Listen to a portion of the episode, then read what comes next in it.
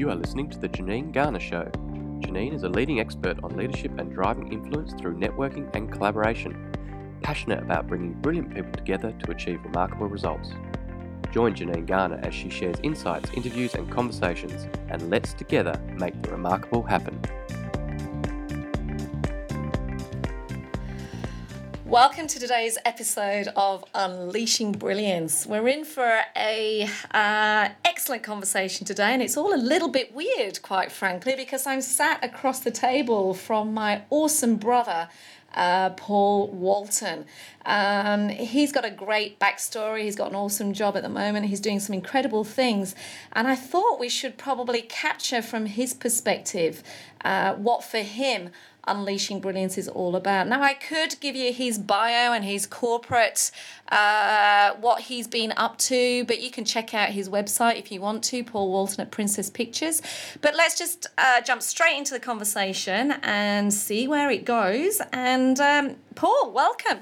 Thank you. It is weird because I'm still that little boy who dreamed of being a cowboy. So, um, things haven't changed for me really. I'm still being a cowboy or trying to be a cowboy as you can see, his accent's a little bit different from mine. So he's my little brother. I always like to say that there's something in that, isn't he? And and the cowboy. I remember being the nurse when you were the cowboy. I remember getting that uh, that nurse's uniform. There's the uh, gender gender bias that we received as kids, right? I could um, never quite understand why you wrapped the bandages around my leg before I got an injury, but I suppose maybe that's an older sister thing too. yeah, probably.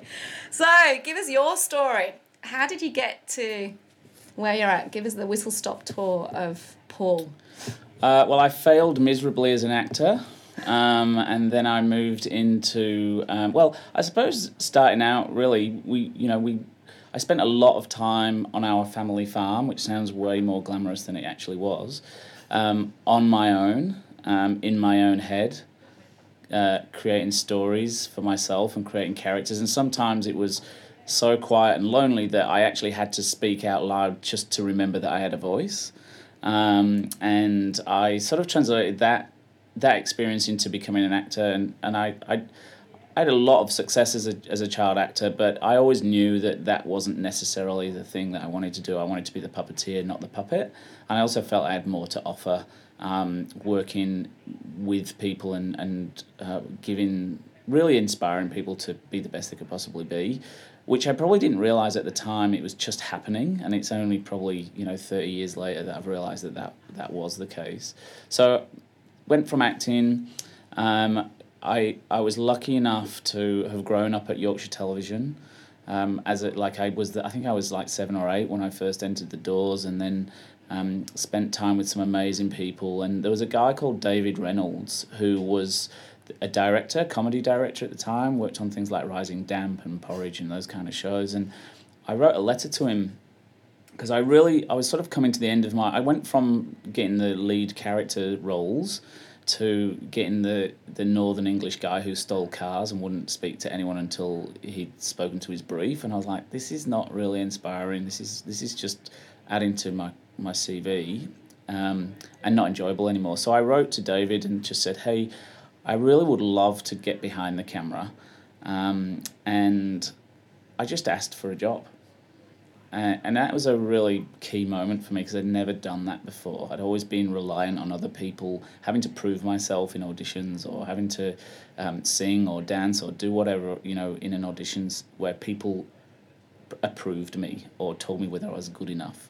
And this is the first time I'd literally asked for a job. And David could not do enough for me He gave me an opportunity behind the camera. I was a runner.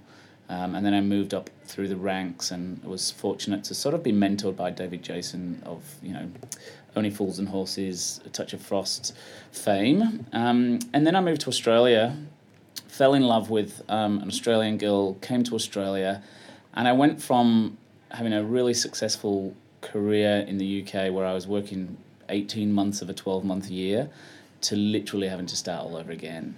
So I had to go back to that moment where I wrote that one letter to David Jason uh, to David Reynolds, but this time I had to write a thousand letters, and I had to write to every single person in Australia and, and beg for a job, which was a massive hit to the ego. Um, I did that. I got one response, literally one response, which said, "We do not have anything for you," but they made the mistake of leaving their mobile number at the bottom of the letter. So I rang them up and said, "Okay, you don't have anything for me, but who does?" And within two hours, I had my first job in Australia, and the rest is history. Then I just it was just really making the most of every opportunity, um, and now I'm a partner at Princess Pictures, um, and we create content for Australia and for around the world, predominantly comedy. And for me, it's back to how do I inspire people to be the best they can possibly be. So, what does an average day for you look like now? Is there such a thing? Oh God, there isn't. But uh, you know, yesterday I was sitting in the writers' room with we were working with these two guys, um, Nathan and Theo, who have the channel Superwog, uh, YouTube channel, which is hugely Australian, hugely successful Australian channel.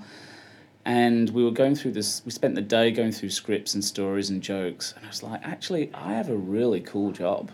It's the first time I'd really thought about it. I, I, you know, people say that to you, but it was it was the first time. But what does my day look like? I think only recently I've been, you know, wrestling control of my day. I think in the last couple of years I've been the flypaper to everybody else's day. So everything that everyone else wants to do will stick to my day, and that defines my day.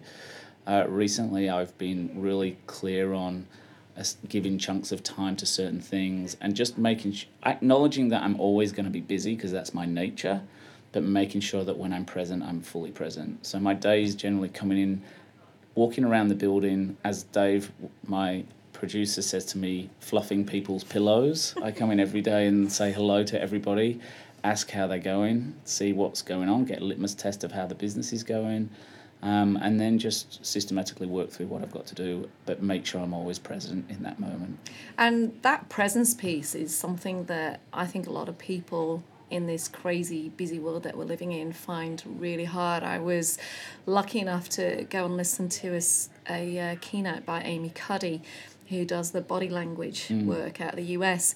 And one of the statements that's resonated with me is she said, presence begets presence and how we need to, as people, um, get better at it in terms of driving change, influences mm. change, leading other people, and actually really connecting on that deeper level. Mm. And um, what you've just shared is an example of it. Doesn't matter how high up the ladder you go, um, the importance of being present to the people around you creates huge opportunity. Have you got an example where that's played out for you?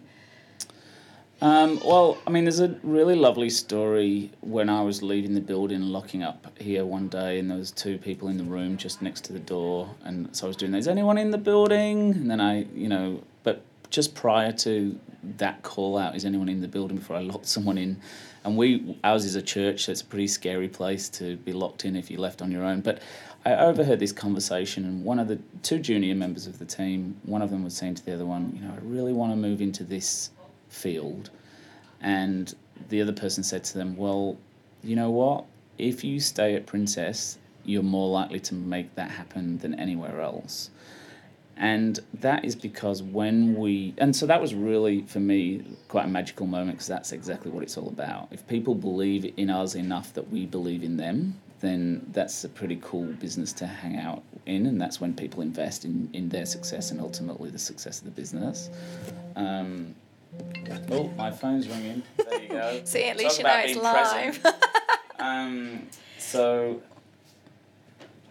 let it that bit out, I suppose. Um, so, what was it? I lost my train of thought. You're talking about um, the people that you, as you were locking up one night, and the oh, two yeah. people that were at the door and talking about um, having a dream, and somebody said to them, "Well, if you stay at Princess, that's more likely to happen." So yes, the reason that's an example of being present is that you can only when people feel connected, that's because you share in a moment, and that means in that moment they, it's human nature for people to want to be liked by other people, and be listened to and be respected. You can't do that if you're just flipping through and skimming the surface. You've actually got to get beneath the surface. And so the result of that by the way, was someone that came in as a as an intern who is now doing a very senior job at Princess, um, and someone who we rely on in order to make our workflow happen. So it it's not even just taking it to that next stage. It's actually I'm just going to turn my phone off because it's I talk about being present. It's distracting me. All right. Um, yeah, so I, I think in terms of presence, uh, that's what it's all about. It's just making sure that you can connect genuinely Mm. and listen and um, understand, because that's the only way to make dreams happen. Is to actually both know what the future looks like and both commit to finding a way to make that a reality. But if you only assume and you're not present, and you just go, oh, they all want to do what I do. Not everyone wants to do what I do, and not everyone should do what I do. But if I have a really present in the moment conversation, then I can define what the picture looks like for them, and then find a way to help them paint that picture. And what's the picture for you? What's what are you? What's driving you right now to keep doing what you do? Well, it's not my CV. I think that's that's the key. I, I feel like I, you know, my CV is growing and getting better, but I've stopped caring about it a long time ago. Um, so for me, it is just working with remarkable people, continuing to be inspired on a daily basis, and doing whatever I can to really make those every project that I work on and everything that I touch reach its maximum maximum potential. So whether that's just one project for the rest of my life and my career, that's fine. If that's a multitude of projects for the rest of my life, that's fine.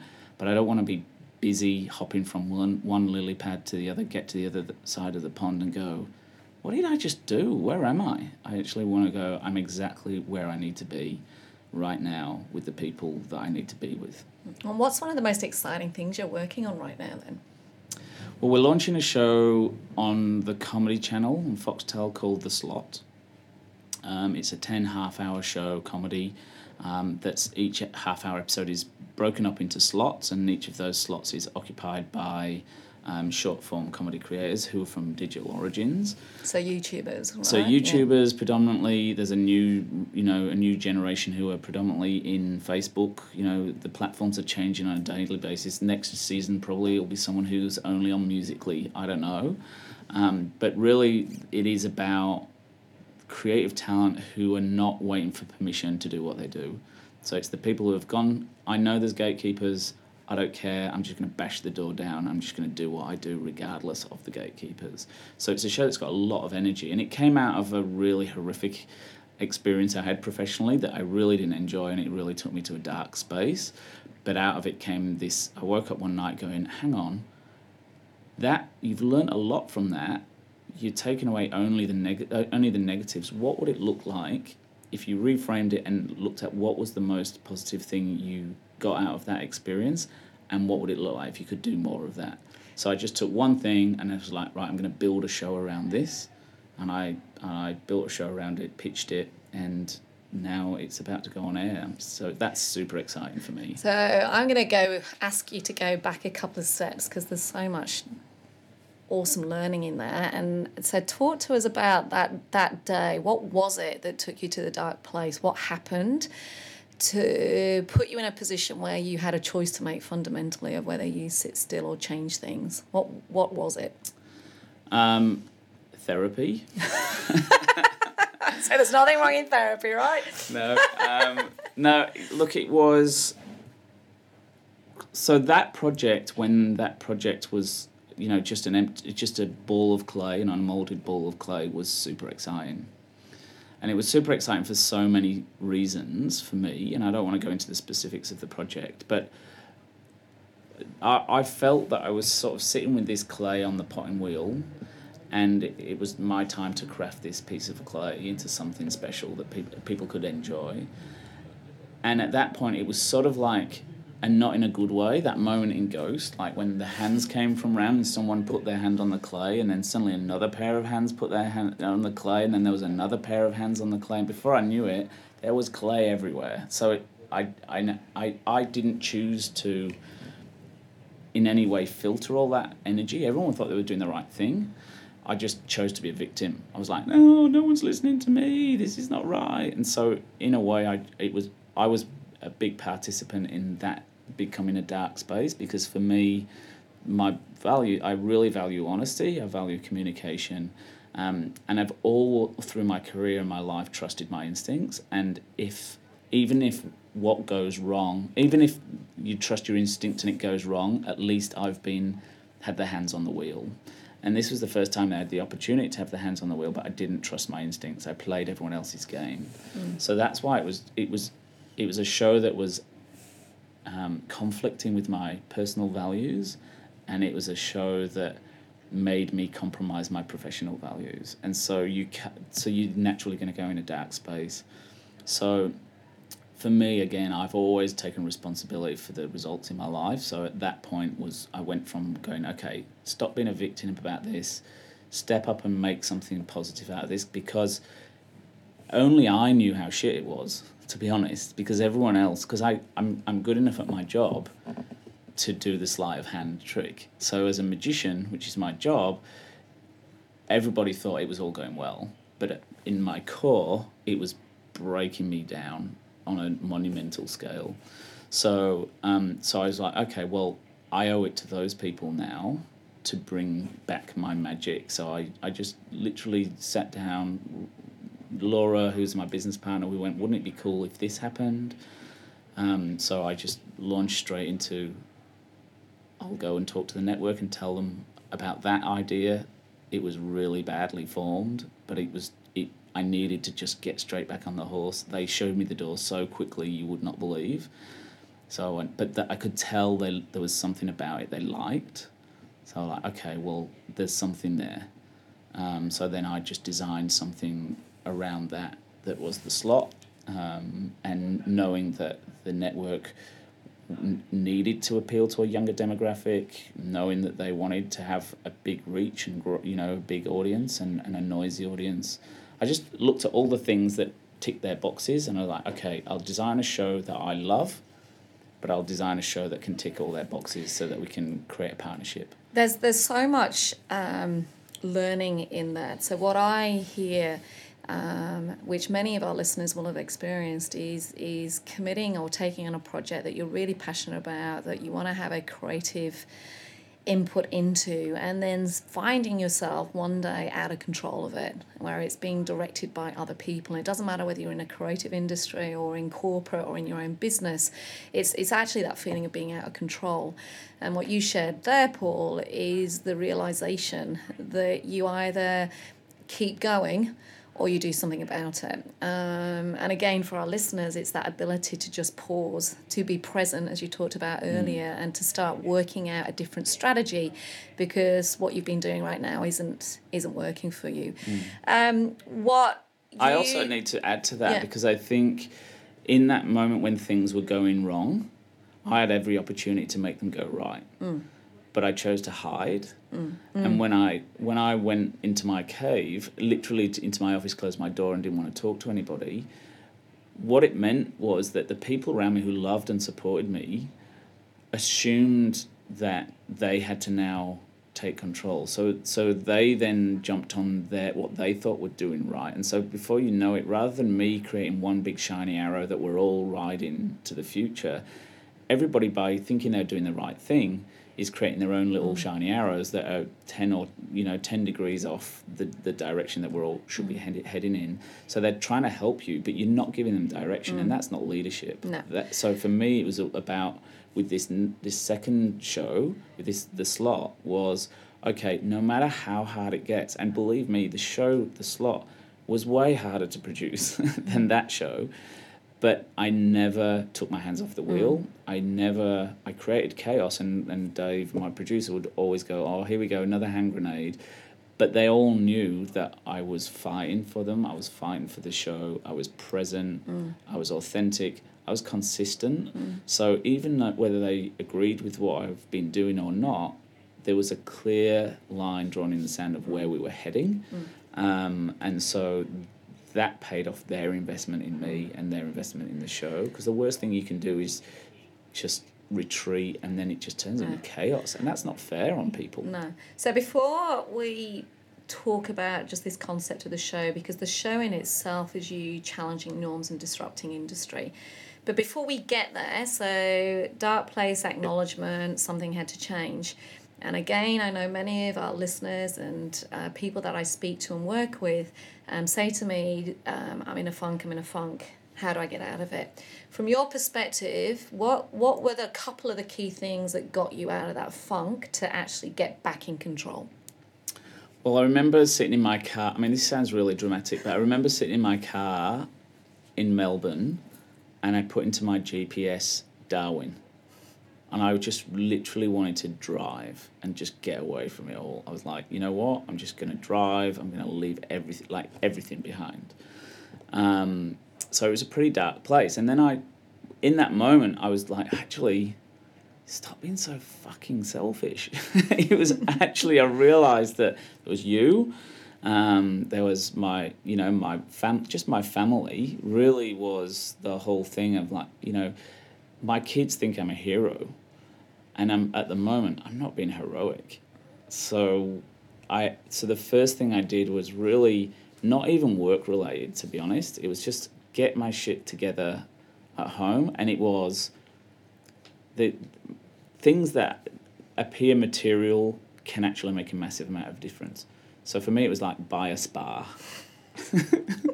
so it was buy a spa and know that every day I will sit in that spa for 15 minutes and appreciate the fact that I can buy that spa.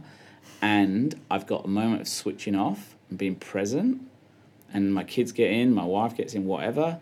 But in that moment, I'm just stopping just slowing the momentum right down, like literally to the point you're almost asleep. So that was like one. So getting off the wheel, getting, getting off the, off the wheel, train. forcing mm. yourself off the wheel, mm.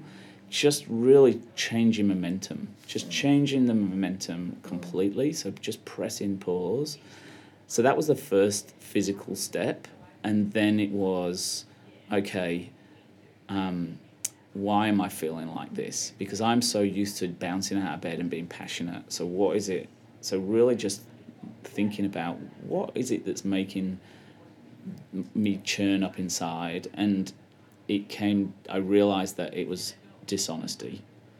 So it was just getting back to that core value. And I know this is all big picture stuff and maybe not quite specific, but That's good.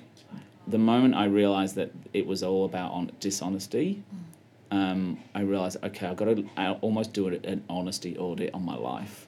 So I had to look at how I communicate with you as a sister. I had to look at how I was communicating with my family, how I was communicating with my business partners, how I was communicating with my peers. I was so lucky to have um, a friend called Rick who was going through a very similar thing at the time. So I, you know, to be able to sit down, have a coffee with him, and just go, I don't know what to do here.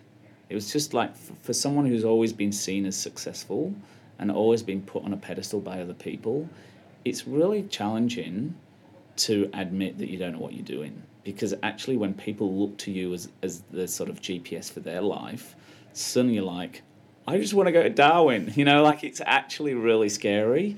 So to be able to sit down with someone and have a really meaningful conversation that has no outcome in mind was a really was a really helpful thing for me, and then just taking all those learnings and just slowly building mm. my life back together. And and it was literally because my work has defined who I am because I'm in the entertainment industry.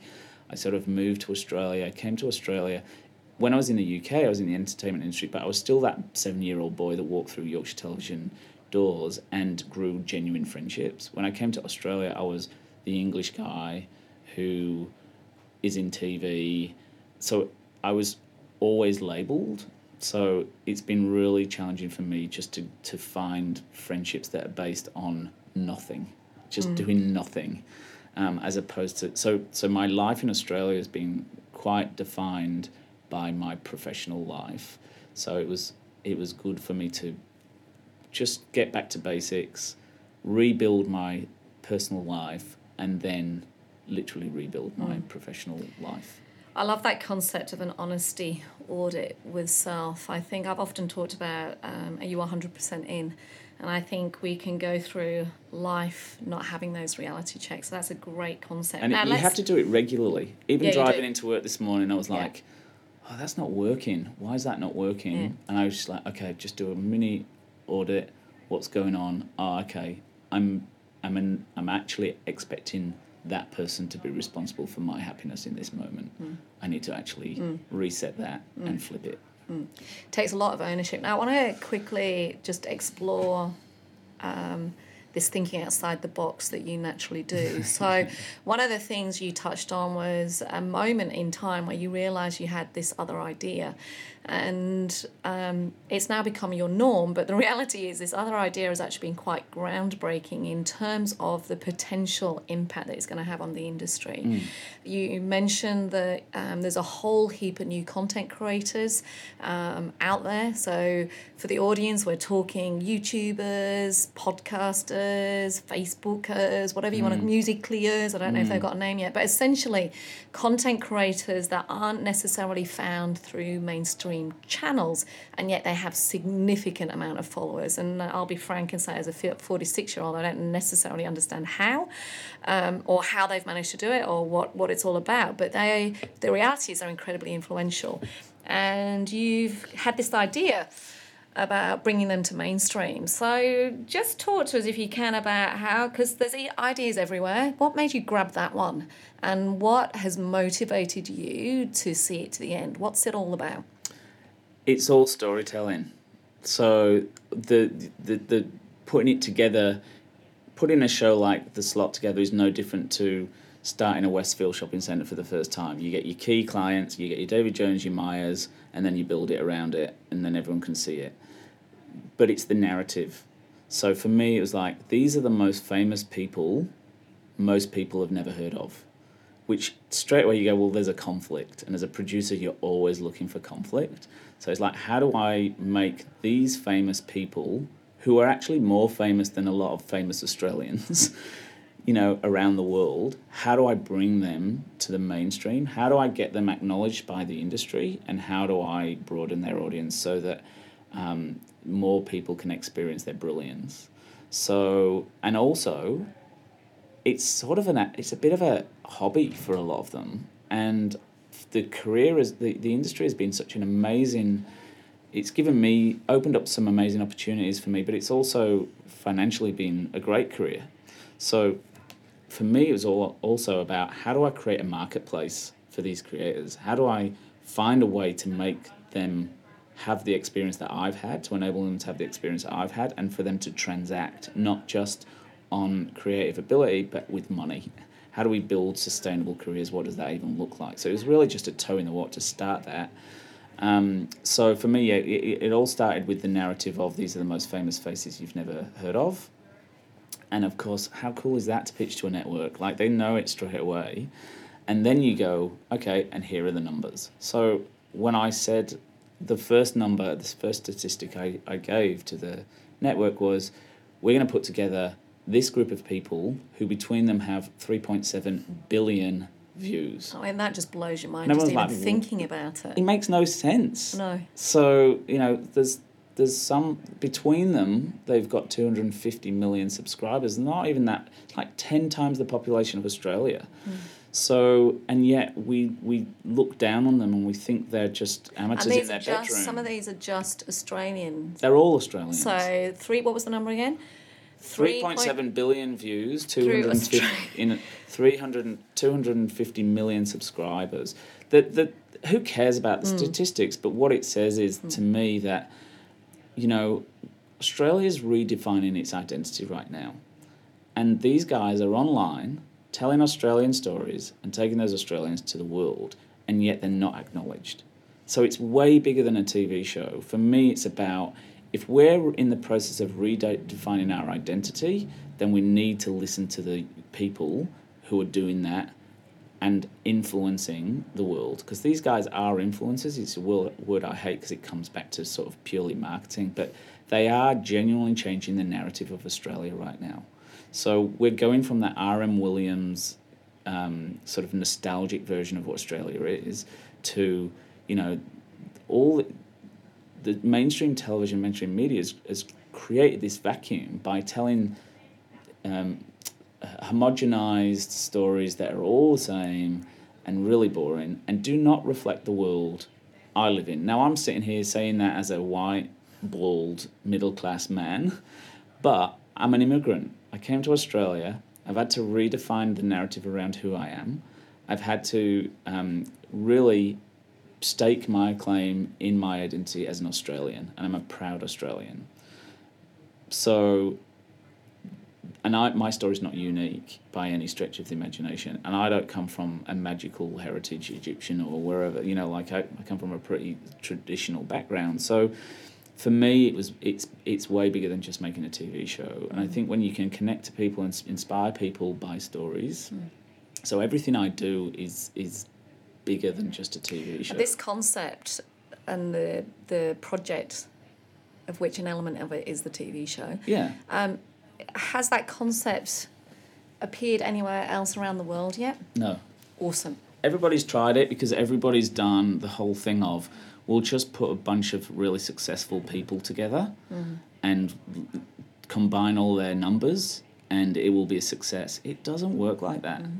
So when you watch the slot, um, it's more like a David Attenborough documentary about YouTube than it is a bunch of funny people together. So we we made a you know a really concerted effort in the first series to make sure that all the narratives really want, are uh, uh, interwoven with each other and weirdly it's a comedy show that doesn't rely on comedy that's not its main driving force it's going like you just said before, I'm a 46 year old woman. I don't get it. I don't understand it. I think you watch this show and you go, I don't really like that person.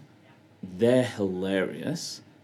Now I feel slightly cooler because I now actually know A, that the internet exists and that there's some really cool people going. I didn't realize. Mm. I know I'd never been into this magical world mm. called YouTube before. And so my dream is that you'll then pick the person that you like and go on to their channel and watch them, and suddenly you'll be like, oh, this is really cool. Oh, I really like them. And then they all, that, that the whole reason YouTube has grown is, is collaboration. Mm. YouTube could not exist without collaboration. So you'll start to experience other creators like them, and before you know it, you'll be ho- as hooked as, as I am. yeah. So I'm, I'm imagining you've learned a lot of stuff from these this this new talent that's yeah. coming through. What sort of things can you share? What are some of the key learnings from working with these famous people that aren't famous? Well, they are famous. You just haven't heard of them. Sorry, it's famous people that we just haven't heard of. Um, well, I've learned not to have not to put too much importance on lining all your ducks up in a row.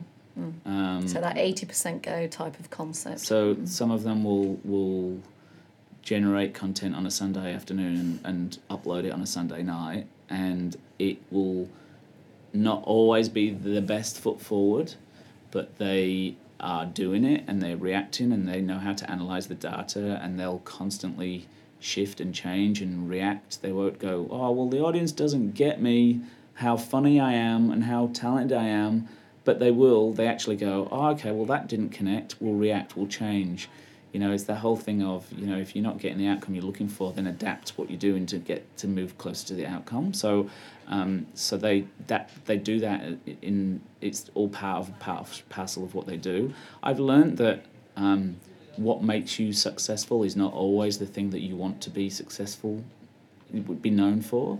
So a lot a lot of the creators are trying new things um, trying different things. So they feed their hungry audience and they get their million views, but they also want to do other things. But they're not scared of doing other things. They're not scared of experimenting and putting themselves out there. Um, I've also learned the value of what I do. Um, that I take for granted the skills that I've built up over the years, and um, it's really good when you've built a reputation for taking risks. When you become more comfortable it's harder to take risks, but you tell yourself you're taking risks, and then you sit alongside someone whose whole demeanor is risk taking. So it's been good for me to to really again do an audit of how risk averse am I, how much do I want to take risks, or do I just want to hang out with risky people and make myself feel like I'm taking risks. So it's it's made me acknowledge a lot of those kind of things, and it and going back to that sort of darker space, it, it's it by trusting my instincts it's made me connect back to, you know, what those instincts are. Um, and trust them and you know be able to just go on that journey again and, and not worry about getting it wrong. Mm. Um, I think we spend so much time just worrying about getting it wrong. Actually, that's the best place. It's the best place to be. I mean, it's such a cliche, but it's so true. Like, get it wrong is the only way you know how to get it right. Um, and so we, I mean, I always say to my team, which frustrates the hell out of them, the the so the production process is broken down into pre-production where you do all the planning, production where you do all the execution, and post-production where you polish it and send it off to the network, the editing. So I'm always saying to my guys, pre-production does not stop until the last day of post-production. Hmm. So we're not gonna go. We've done it. We've cracked it. It's perfect. We've done the Rubik's cube. Like it's not. We just we will keep shifting, changing. I'm I've delivered the show, and we're still shifting and changing now on how we promote the show. So it, It does not stop. It reminds me of um, a book written by a friend of mine that's coming out early 2018. It's called Unicorn Tears by a guy called Jamie Pride, and he uh, works in the entrepreneurial startup space and talks about founder fitness. And he's coined the Hollywood method in terms of how they pull together films as how business sh- businesses should um, should actually operate. And Mm. They're all mini right. businesses. Oh, totally. So, so what keeps you going? What, who inspires you? How do you keep keep going? Um, The spa. the spa, the spa, the um, the the the dream of just sitting next to the fire and drinking a beer and looking up at the stars.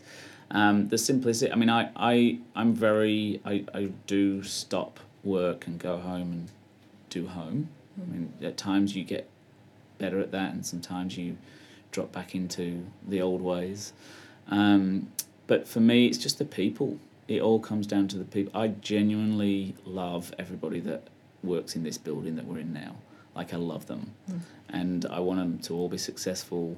I'd love them to stay at Princess and be successful with us, but if they go off and be successful everywhere, uh, you know, somewhere else, that's really cool too because it means that we've we're the foundations of the success. Um, I want to. I love working with the creators that I, even though they frustrate the hell out of me. It's like herding cats. Um, I I love them, and I just want to keep creating with them. Um, I, I'm loving watching my family grow. Um, I'm loving seeing you know what they're becoming and what their hopes and dreams are, and and my you know duty to to again help them as they start the yellow brick road of their life, like guide them through that. So it's it's that kind of stuff, really. To be honest, it's not. I'm not project driven. I, I, honestly, if you said to me, "Okay, we're going to do a, a show with a set in a Chinese takeaway where the main guy is an assassin," and I'd be like, mm, "I'm not into it." But if if a creator came in and was like, "This is the this is the thing I'm going to make," it's going to be my, the thing that defines me, and I see that passion and that drive and that energy that this is the thing that's fueling their flame that'll fire me up. So it's more. I'm not. I'm not a visionary when it comes to projects or creative, but I think um, I'm a guy that gets shit done. Mm, mm. I think you are a visionary. I think you underestimate yourself there because there's not many people that would be willing to disrupt an industry and fight and challenge and re challenge and re question to get an idea across because mm. everybody needs someone to bring that passion to life. So this this podcast is all about unleashing brilliance. For you, what does that mean? Um, well, I think acknowledging that you've got some brilliance and not being scared to acknowledge that. I think we all grow up with, uh, you know, don't get up yourself or um, don't run before. I think I remember as a kid that was everything that I heard. Don't run before you could walk. Well, if I'm a good runner, I want to run.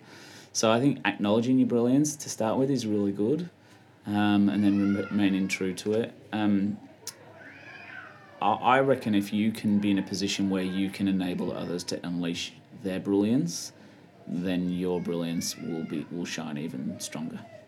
Thank you, Paul. That's been an absolutely awesome opportunity to to get inside your head. Um, I've written a whole heap of things down here, but for our listeners, some of the key things that came out for me actually all revolve around this connection piece. Um, you talked at the beginning about being present, and to me, that is that ability to to ensure that you're um, sharing in the moments, connecting in those moments to share what you can do to help others and also to see others for what they really are. Um, you talked a lot about connecting with self, um, where you shared the story about trusting instincts, and I think in this in this ever changing, incredibly busy world that we're living in, where busy is almost a status update for everybody these days, that that ability to stop, to change the momentum, um, to put the pause button on, to have what you call this concept of an honesty audit, audit to acknowledge that even in, if things go wrong, you can own it. Um, and it's up to you to step up and to make those choices. And, and finally, through the um, work that you're currently doing, which is really exciting and game changing. I can't wait to, to see the impact of it, not just in Australia, but globally. But the talent that you're working with, where quite clearly they're talking about connection with audience, is paramount. And it's not just saying, Hi, here I am, but it's the ability to constantly adapt um, to listen always, to make sure that there is that exchange of value, to actually be respectful of the time that people are giving you and the time that therefore you have in your hands to be respectful of the of that to show that the people that you are either working with delivering content to or um, living with every day that, that they're important to you and lastly um, what's really clear for me is the love that you have not only for the work that you do but the people that you work with, and lucky me for your family mm. and our kids um, who I know are inspired by the work that you do. Um, as your sister, love you to pieces. You inspire me every single day, and it's been an absolute joy and pleasure to finally um, share with my listeners and my tribe what is so inspiring about you. So, thank you, Paul. Thank you very much for the opportunity. We hope you enjoyed listening to The Janine Garner Show. To follow her blog, purchase her books, or find out more, visit her website janinegarner.com.au. Brilliant people, extraordinary results.